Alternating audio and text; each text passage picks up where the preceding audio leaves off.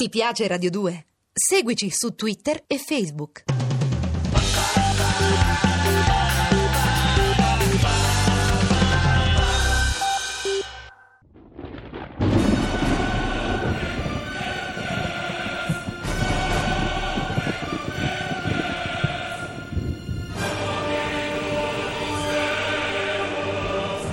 La furia di Eimerick. Sceneggiato in 30 puntate di Valerio Evangelisti. Con Luca Biagini e Pietro Bontempo. Regia di Arturo Villone. Ottava puntata.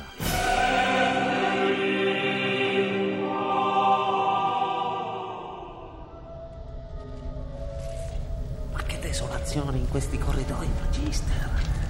Pareti sbrecciate, umidità che gronda, per non parlare poi della sporcizia. Ciò significa poco, frate Pedro. Siamo in teoria in un luogo di preghiera, non in un palazzo reale. Sì, ma c'è un limite a tutto.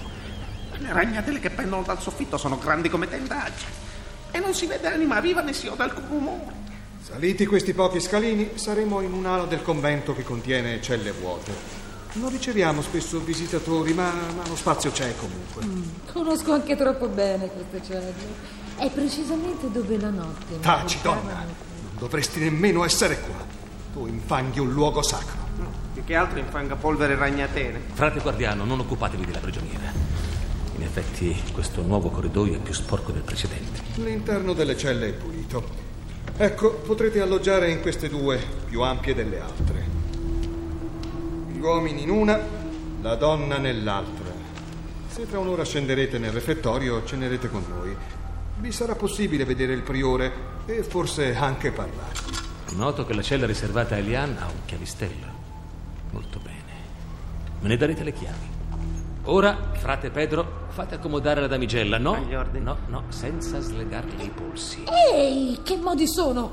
Mettete giù le mani, brutto frataccio! Non mi farete saltare la cena, aspetta. Ti porterò io qualcosa da mangiare, anche se un po' di digiuno ti farebbe bene. Com'è la cella, frate Pedro? Ah, scomoda e lercia al punto giusto. Ma alle sbarre e alle finestre e l'uscio abbastanza solido. Ottimo. Frate guardiano, rinchiudetela. Ma, ma qua è quasi buio. Ah, c'è un puzzo tremendo. Frati d'inferno, non vorrete... Ah, lasciarmi in un postaccio come quello! Che soddisfazione non avere più sotto gli occhi quella creatura scarmigliata e seminuda.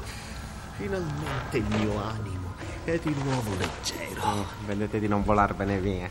Ed ecco la cella per voi, padre Eimerick, e per i vostri compagni. Come vedete è più lunga dell'altra. Il pagliericcio non è tanto largo, ma stringendovi un poco potrete starci tutti e tre. Io non mi stringo a nessuno. Dormirò sul pavimento. Come volete. Ricordate, tra un'ora si cena. Per raggiungere il refettorio basta scendere nel corridoio precedente. Lì troverete una scala che scende ancora. A più tardi. Ah, ho l'impressione, farate raniero, che su quel pagliericcio non saremo solo in due. Godremo della compagnia di migliaia di pulci. Ciò mi rallegra, frate Pedro Bagheni. Le pulci sono un tormento benedetto e non c'è santo che non ne sia stato coperto fino ai capelli. E il resto sono cinque giorni che non faccio un salasso. Spero che in questo priorato ci sia una stanza per i salassi, come si addice ad ogni buon convento domenicano. Io non ne sento tanto il bisogno. E voi, padre Nicolas? Che avete? Sembrate preoccupati. Lo sono, lo sono. E i motivi sono tanti. Anzitutto, qui non siamo certo tra i domenicani. E poi l'atteggiamento del frate guardiano mi è sembrato contraddittorio. Sulle prime era quasi sul punto di scacciarci. Poi, però, ci ha assecondati senza troppe obiezioni. L'avete spaventato rivelando che siete un inquisitore. In apparenza sì, ma non sono certo che non fosse una pantomima. La mia qualità certo turberebbe un domenicano autentico, non un presunto religioso vestito di un saio nero e azzurrogno. Eh, ma anche un eretico può essere intimorito. Sì, ma quell'uomo non manifestava aver timore.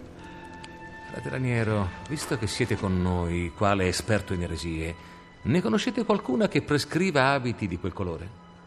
No, Non direi. I perfetti catari vestivano di azzurro e anche certi spiritualisti francescani portano talvolta una tonaca celestina. Il nero però non l'ho mai visto usare in combinazione con il blu. Avete visto dei perfetti catari con i vostri occhi? Oh, no! Eh? Sarebbe stato strano, visto che non ne esistono più, almeno in Francia. Bene, vediamo di sistemarci in questo cubicolo. Frate Pedro, Sì. stanate e uccidete tutti gli insetti che trovate. Ah, ma perché proprio io? Perché ve lo ordino. Quando avrete finito, andremo a cercare il refettorio.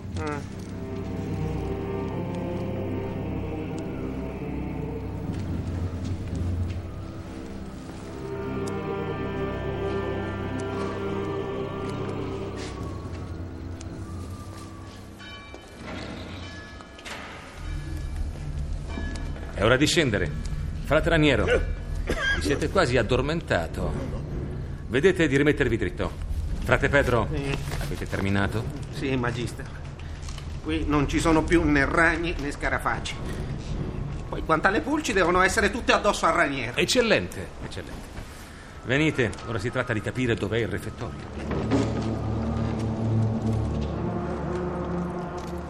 Laggiù c'è un frate, padre Eimerick. Chiediamo a lui. Lo avevo visto, ma ha una sagoma davvero strana. Attendete, ora lo interrogo. Perdonate, fratello, sapreste dirci dove si consumano i pasti? Non mi capite? Sto interrogando voi. Anzi, vi prego di sollevare quel cappuccio e di guardarmi negli occhi. È assurdo. È assurdo. Nessun uomo cammina così. Ma mi chiedo se sia davvero un uomo, magister. No, a parte che cammina di sghimbescio, il suo corpo è quanto di più deforme io abbia mai visto, tutto gobbe sporgenze. È di sicuro un demonio. Meglio starne alla larga. No, no, seguiamolo invece. Da qualche parte ci condurrà. Oh, eh, scende quella scaletta. Che vada anche lui al refettorio. Eccone un altro, quasi identico. Pare che non ci abbiano nemmeno notato. Non resta che seguirli entrambi. Mi pare che dal basso vengano dei suoni. Sì, sì, c'è anche della luce.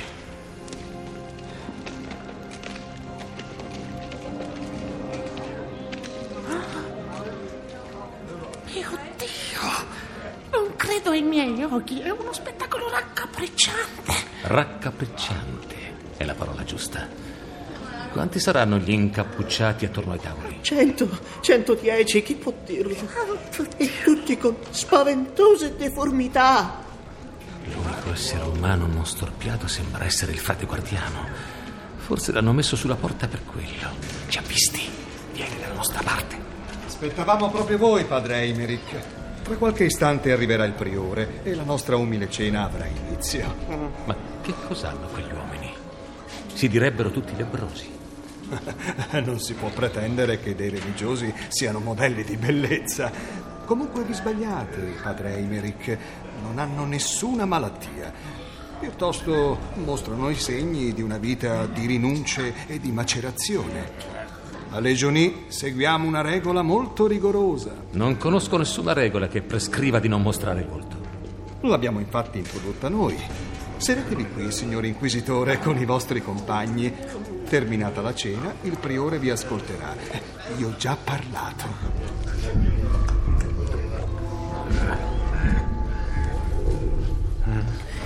Osservate quel personaggio a poca distanza da noi, magister. Dall'altro lato del tavolo. Il cappuccio gli tiene il viso in ombra, ma ogni tanto gli si vedono gli occhi azzurri, troppo azzurri, quasi scintillanti, come se fosse divorato da una febbre violentissima. C'è qualcos'altro che mi stupisce, frate Pedro. A parte i mostri che abbiamo intorno, qualcosa di questa sala mi metteva a disagio fin da quando vi abbiamo messo piede.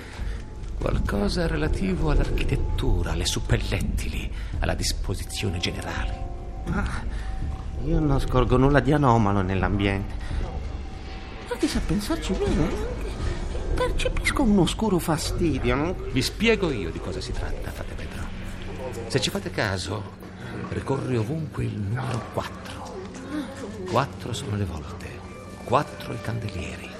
Anche la tavolata, che nei nostri conventi di solito si compone di due o tre segmenti, qui è a forma di quadrato. È vero. E ci sono anche quattro leggi invece di uno solo e quattro colonne in fondo. Che cosa vuol dire, Magister? Il numero uno e il numero tre sono simboli di Dio, uno e trino. Ma il numero quattro allude a qualcos'altro. A cosa? Non lo so. Ma sospetto alluda all'identità del vero padrone di casa.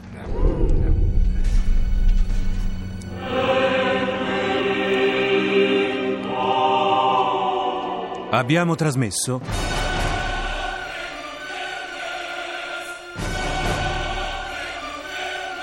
La furia di Eimerick di Valerio Evangelisti con Pietro Bontempo, Luca Biagini, Antonio Angrisano, Ida Sansone, Alessandro Quarta.